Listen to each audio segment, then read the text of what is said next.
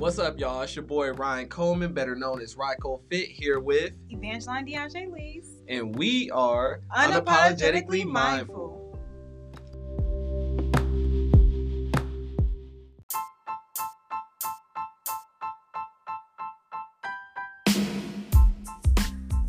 Our mission here with Unapologetically Mindful is to change the conditioning in society that makes it abnormal to express emotion, be vulnerable, and overall change the stigma behind how the masculine and feminine energy is thought of in society. All while being able to impact the lives of millions by assisting you guys become more aware with your states of mind, body, and spirit. What's going on, y'all? I am excited to bring you the first ever solo episode of Unapologetically Mindful and also my first solo episode as a podcaster.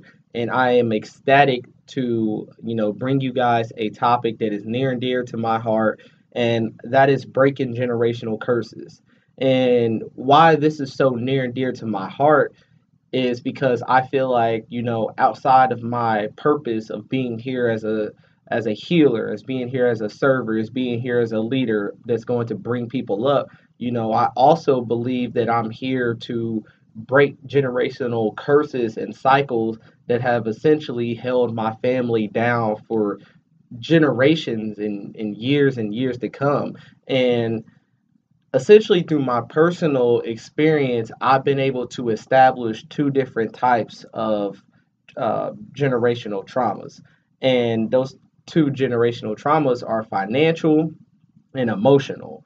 And especially, you know, within the black community, financial is one that absolutely kills us. You know, whether it's financial literacy, whether it's knowing how to invest money, whether it's the power behind ownership, there's just so many things in the sense of financial uh, trauma that really hold us down as a community, you know. And then number two, is emotional trauma. And that's something that, you know, really resonates with me as that's the primary trauma that I've had to go through in the sense of, you know, kind of breaking generational curses within my own family. And within my family, you know, it's like money had never really been a problem like that. You know, I always see my parents like working hard, you know, we all have great work ethics. You know, if there's one thing that my family does have, it's amazing work ethic, you know, and just ultimately just drive in general. And I have a family full of entrepreneurs. So, you know, it's like from the financial side, like everything is good, you know, opposed to um, the emotional side. And it seems like not many individuals within my family really know how to process the emotions. You know, the emotional intelligence is really lacking, and that's due to the fact that you only know what you know. And unless you take time to really dive into, you know, the deeper rooted issue, you're not going to really be able to figure out, you know, why you're acting a certain way. But just like, you know, in health, there's in there, with your health like there's a deeper rooted issue to every single thing that this world presents us. And so many times we're just out here looking for things outside of ourselves and you know not even realizing that you know all the answers that we need and we're looking for are within you know. And one of the best things that we can do with ourselves is indulge in healing and to heal, like that is by no means simple or easy. It is not easy at all to take that dive into your shadows. It's actually, you know, quite intimidating. And the majority of people don't even really know that they're experiencing certain things until, you know, later on in life and they hit this point and they're like, well, I'm already here, so I might as well just keep living like that. But, you know, that is definitely the mindset that you do not want to have. And it's also better to kind of figure out these deeper rooted issues at a younger age. You know, for me, I was fortunate enough to kind of indulge in my healing journey at about like 25 years old. I'm currently 27. So within these last two years, it's been a lot of lot of healing. And within that healing from um, you know, my childhood trauma, and which was really, you know, just kind of the lack of emotions. I did not express any type of emotions, and that was primarily due to the fact that as a kid, you know, I never really saw my father cry, you know, and my father, as a male figure in my life, was somebody that I really looked up to. So when I seen him not crying, I thought the normal thing to do was not to cry, uh, not knowing that that that really isn't the case. Um, and the first time I actually ever seen him cry was when I was about 12 to 13 years old, and my grandpa passed away. You know, and that was the really the first time that I had ever seen my father express emotion. And even with my mother, you know, it's like she she could be emotional, but you know, she, they were both highly driven individuals, and you know, they you could tell that they both kind of kept their emotions to themselves, you know, or you know, their emotions kind of transmuted into something different, you know, it like it'll turn into anger and that's the way that you know their emotions were expressed even though that may have not been what they were absolutely truly feeling. And that all stems back from what they went through so I had to go through this period of time in my life where I had to identify and realize and learn compassion that, you know, a lot of the things that I I have been experiencing weren't all because of me. You know, it was because of the behavior and the habits and the things I seen when I was growing up. And, you know, so within that I had to learn to show myself grace, but I also had to learn to show you know other people you know such as my parents compassion because at the end of the day you know they only knew what they knew. But ultimately what i knew is i didn't want to remain in the same place you know because i was a child that was very angry you know. I used to bully people essentially just because i wanted attention you know and that kind of stems back to when i was saying like you know, we display these emotions at times, it means that we really don't want to. But, you know, I didn't know any different. You and it took me getting to a point where I was just I hit a crossroad in my life where I just wanted absolute change. And I'm gonna be completely transparent in the sense that I kind of indulged into a shroom journey. And I believe that shrooms pretty much accelerated me within my healing journey. Like it expedited the whole process. And as I kind of indulged in shrooms, that's what allowed me to kind of get a deeper understanding of myself. And I think that that's that was one of the biggest like negative connotations when it came to like shrooms and stuff like that is most people would just be like, oh, you know, they're psychedelics, you know, you'll go crazy off of them and all this and that. But when it comes to shrooms, it's they're they're really intentional. And if you have pure intention, if you have a clear surrounding and you know your objective is to heal, that's exactly what's going to happen.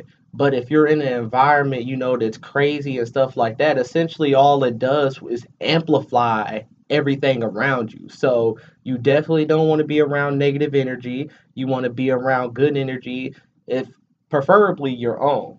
But with me, you know, indulging in that, that's what really kind of opened me up to a whole different space, a whole different reality. And that's when my healing journey really began because it was like each and every time I indulged, I went through something that served as a lesson you know, whether that was detachment, you know, whether that was bringing up emotions that I didn't even know that were there, you know, there there's so many different things that they really brought to the surface.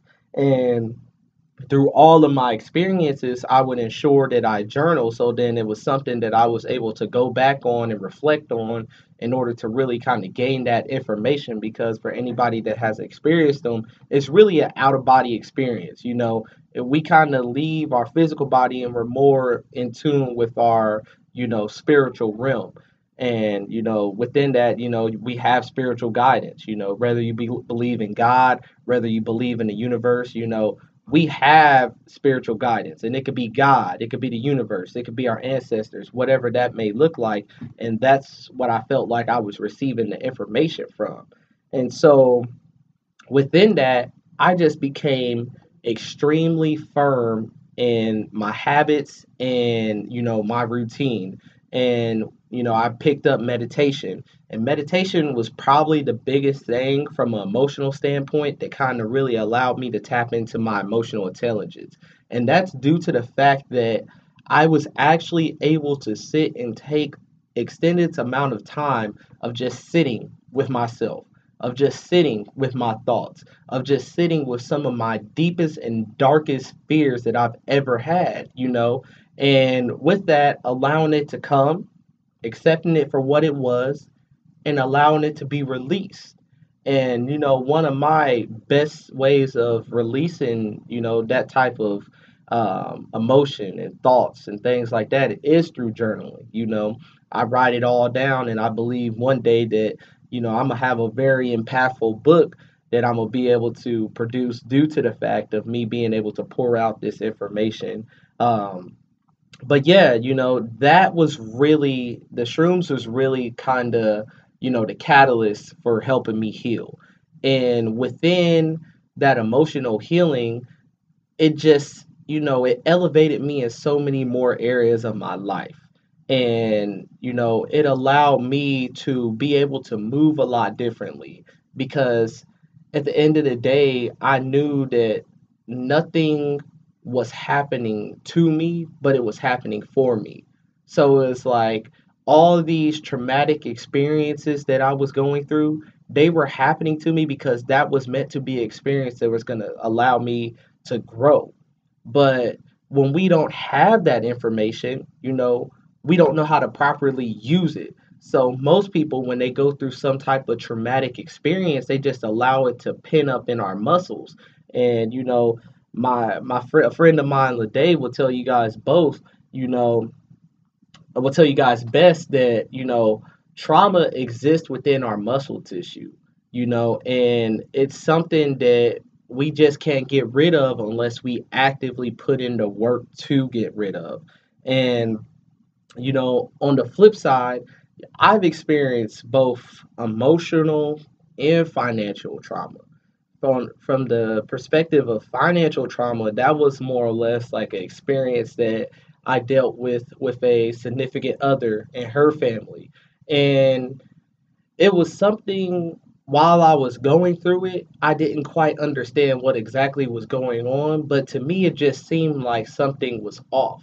And then you know, as you know, we eventually split ties, you know, and I did a lot of reflecting on that. I realized, you know, the the financial trauma that was being experienced in that family was essentially ownership and the family showing love through ownership.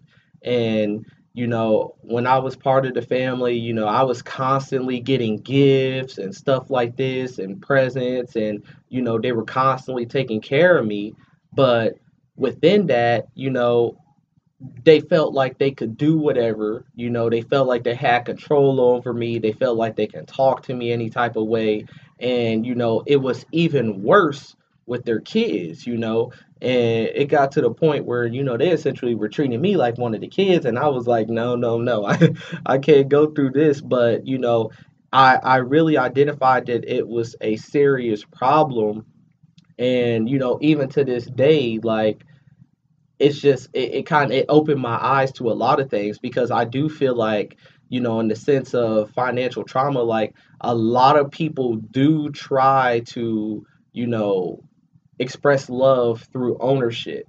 And you know think that you can buy people gifts in order to get them to love you but someone is never going to love you just because you're able to provide you know materialistic needs. You can give that person everything they want at the end of the day but if you aren't all the way there and you're not coming from like a legitimate true place of love like none of that is ever going to matter and, you know, I think financial trauma in itself is something that you know, really is a plague within the black community as well. And, well, African American community, I should say. And the reason I say that is due to financial literacy or the lack of financial literacy. And, you know, I was listening to a podcast the other day, and one of the statistics that were thrown out there is essentially the wealth gap between the African American community and the white community is $300 billion per year. And, you know, that's just due to the fact that, you know, as a community, we're not taking the proper steps in order to get to where we need to get. Because at the end of the day, we're in a system that oppresses us. Yes, we know this. But, you know, how are we going to break through that financial trauma? We have to break through it with ownership. If we don't own our own, if we don't have our own businesses, things like that, we're never going to be able to break like break through that because we're working for these companies, you know, that are causing the financial gaps within our community. We're working for these companies that aren't even providing us the proper financial information so that we can have safety for our future. You're never going to be able to break a generational curse or a generational cycle of financial uh, means by working a nine to five job. It just is not possible, you know, unless we take the time to have that absolute ownership, you know, we're always going to be behind, you know, and in general, you know, if we don't take the proper time we need to heal first and foremost, we can't even take that first step into breaking a generational curse or generational trauma you know? And that's something that is so glamorized in society and everybody's like oh yeah i'm gonna do that. But you got to understand the capacity in which it takes to complete such a task you know? It's going to take sacrifice. It's going to take you know being the odd one out. It's going to take being judged by others. But if you believe that you have what it takes in order to accomplish that, then please make sure that you take time to get more in tune with yourself. Make time to, you know, take and, you know, gain more insight about what trauma you experienced within your childhood, what trauma your parents experienced in their traumahood. You know, take more time to just learn more about these generational traumas, and these generational traumas will essentially allow you to break free. And once you break free, that's when you're able to start breaking generational curses. Because if you're able to break, you know, generational trauma in the sense of finances, if you're able to break generational trauma in the sense of, um, um, you know, emotional intelligence, you know, that's going to make you much more of, much more whole as a person.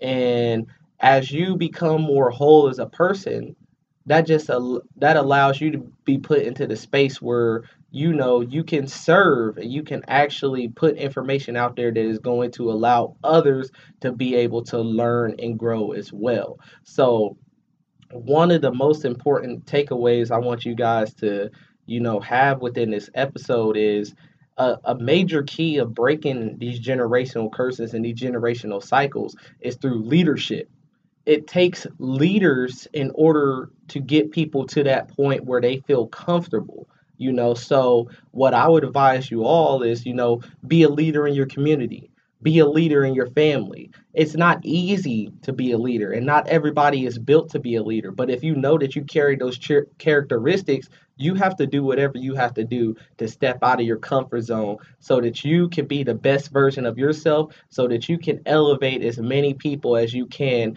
within you know your reach. And that is how you're going to be able to break these generational curses and these generational cycles.